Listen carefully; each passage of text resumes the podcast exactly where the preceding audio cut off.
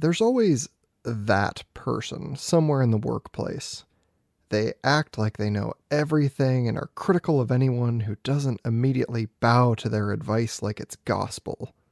They're also the same person who winds up complaining that they can't seem to advance in their career and eventually quits when it becomes obvious that they'll never get anywhere in the company. It happens in every field, from cubicle spaces in office buildings to coliseum stages with world class musicians. Welcome to the Just Dumb Enough podcast, a show that acknowledges no one is always an expert by dispelling misconceptions with real experts. I'm your host, as always, Colton Petrie. My guest today is Taj Shotwell.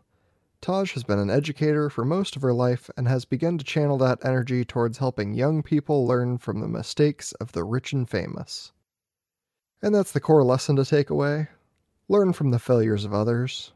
There are so many out there who have screwed up so spectacularly that they've become known, at least in part, for those mistakes we as humans have the ability to take that information in and use it to avoid similar pitfalls in our personal lives.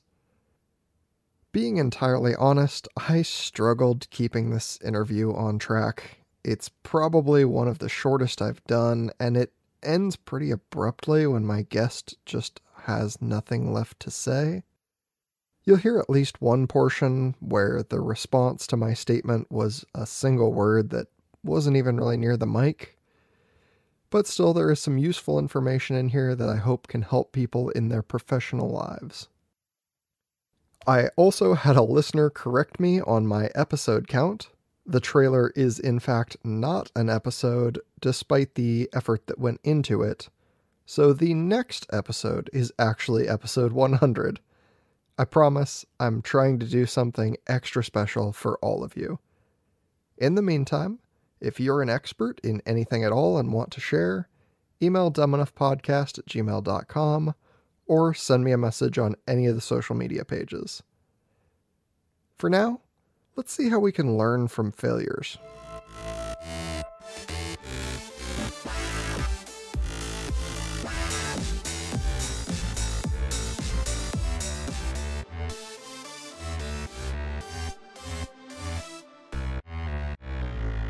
Welcome to the show, Taj Shotwell. Hello, Colton. Thank you for inviting me. Yes, thank you so much for coming on the show. Why don't you introduce people to who you are and what you do? Well, I'm Dr. Taj Shotwell, and I am an educator and a songwriter and a you name it. I have many hats on my head I carry. And then I, uh, but my favorite is this professional development for young people. And I started off in business. I was an accountant. I moved to California and I started school there. I had a, a child and I was single and I just love helping people. So I found a way to go back to school but it was pretty difficult. I had to work also. I worked as a bookkeeper and and anything in the accounting. So I finally got my accounting degree and then after teaching and working as an auditor and accountant, I began to do research. I wanted more education, so I got my MBA, then I went on to my doctorate. And the reason why I wrote this book was to help the people that were suffering uh, in their profession.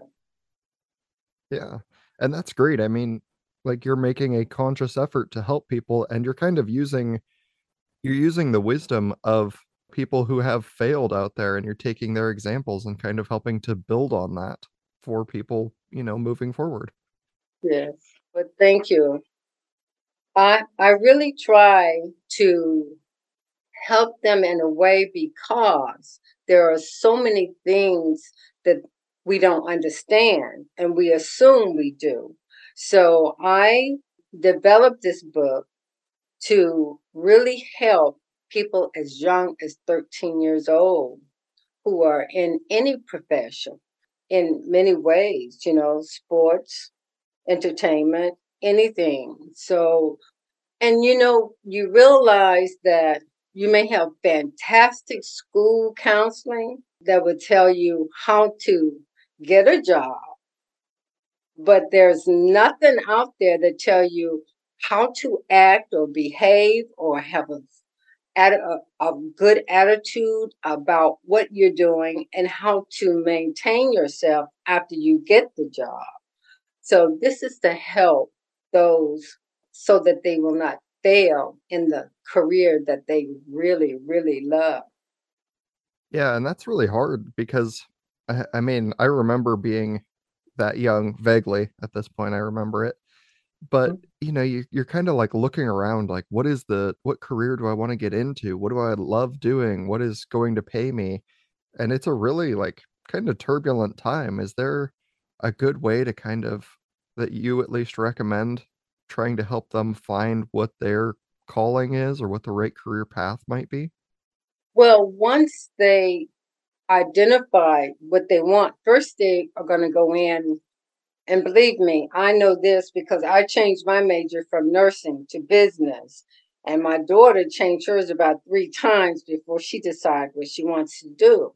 But it's important that you know your skill and your capabilities and learn what you love. You know, you may go into a profession just because maybe your brother did, or your daddy did, or your mother did, you know, but you have to really analyze yourself to figure out what you can do best. And those skills are very important. So you do you remember the time that mom would take us to school and after she picks up pick us up, we end up at a extracurriculum activity. Maybe it's dance, maybe it's music, maybe it's uh, sports or anything, but you're really into it right? And you love it. Well, that could become the person's livelihood because they love that particular part. And you know, you could take them to the best schools and and and they could really love what they're doing. And sometimes it disappoints mama and daddy to figure out, oh, well, I did take them to these rehearsals um, I mean, practices, and this is what he wants to do. But it's really up to the individual. And I have had cases where people did change their majors. Yeah, and I mean, we do that as adults too, right? Like there's I'm sure mm-hmm. lots of studies out there that say, you know, most adults don't stick with one career. You know, they start one career and then after a couple years or after a decade, they decide like this isn't working for me anymore. And so they end up switching and is that do you think harder when you're older than when you're younger? Because when you're young you have a lot of time to kind of figure it out but when you're older you kind of have the resources i guess to restart. That's exactly correct because i have i'm in my third career. You know i this is what i call my third career the first was accounting then it was you know education and now it's writing and speaking or and things like that. But i never stopped working you know even after return from the university. You know i just stop you don't stop working. You know i just feel that if i stop i die. You know but i have this interest this creative interest all the time to keep moving and keep being creative and and to help others. So it's uh, very important that you test your skills. You know always test your skills about what you want to do and and not worried about what others want you to do because you will have to live with your choices yeah, I mean, that's an important point because once you make these choices and you really dedicate to them, which is what you're supposed to do, right? Like make your choice, stick to it, work hard. But if it's something that ultimately you don't enjoy, like you've put yourself back into a situation where you're going to be doing this whole thing over again because you didn't really like look at what you enjoy or what you're passionate about. You just like Yeah, that sounds good. And then you jumped into it. Exactly. So, what's like the biggest mistake when you see people doing all of these things? What is the most glaring one that you see where you're like, oh no, that's the problem? Well, first of all, it's the behavior. Behavior, because a lot of people do not have self respect. You have to maintain self respect and be accountable for your behavior. And a lot of people don't do that. And that it will lead you to fail. It would hinder your careers.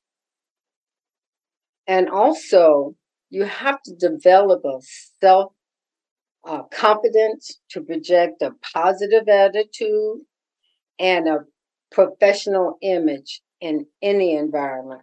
So I would say behavior is number one. Uh, you have to maintain good behavior because it will manifest a good image. And to maintain a good image, you're going to have to be careful about social media, you know, because you can give erotic pictures on there or say erotic things. So you don't want to put yourself in that position to have a bad image because once you have a bad image, people won't care what your behavior is. You know, they'll just see your they see your image and they ignore you or move on. You know, because there's certain stations, you know, you can look on television and you can look at a person and if you see the person, you either click it off or turn the volume up. So I suggest that we always maintain your behavior, image, but most importantly, not to overspend.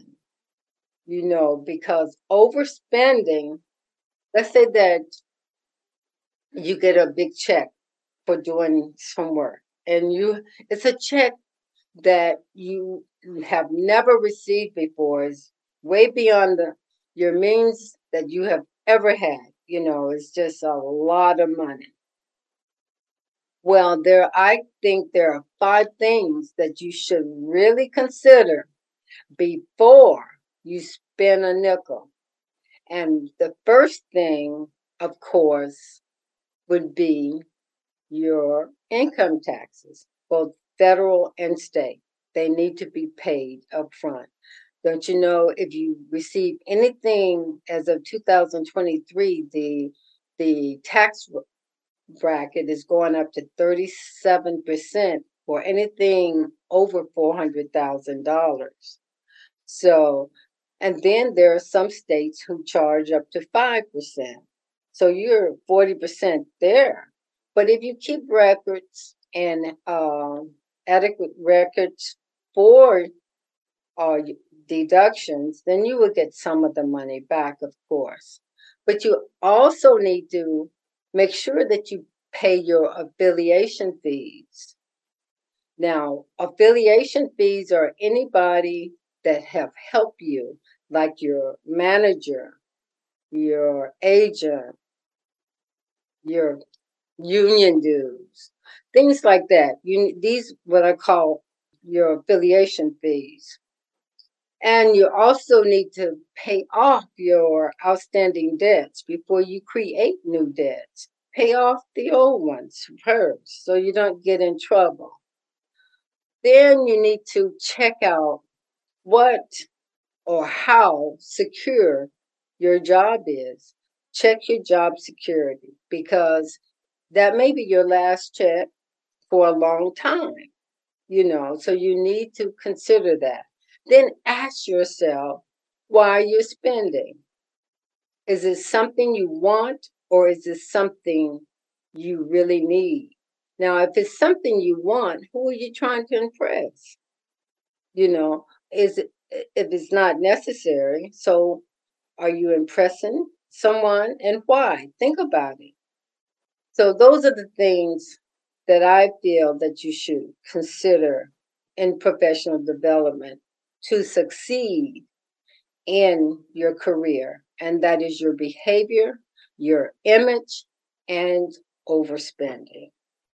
Well, I mean, there's a lot to say on the spending aspect where, like, you could win the lottery, and most people that win the lottery end up broke because they just like they now have this amount of money they've never had and they stretch themselves way beyond their means because they're looking at the amount and they're like, well, I have 10 million. dollars. I can do whatever I want.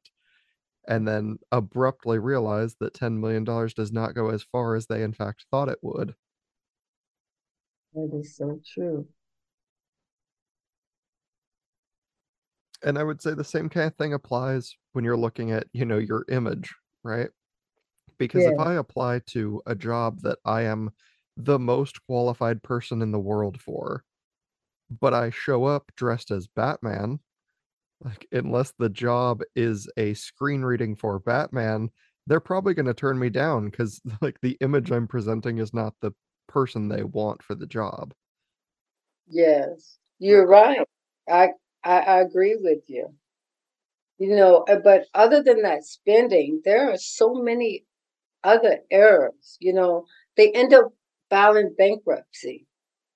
You know, and so that is so much harm you could do that. Your credit is already run.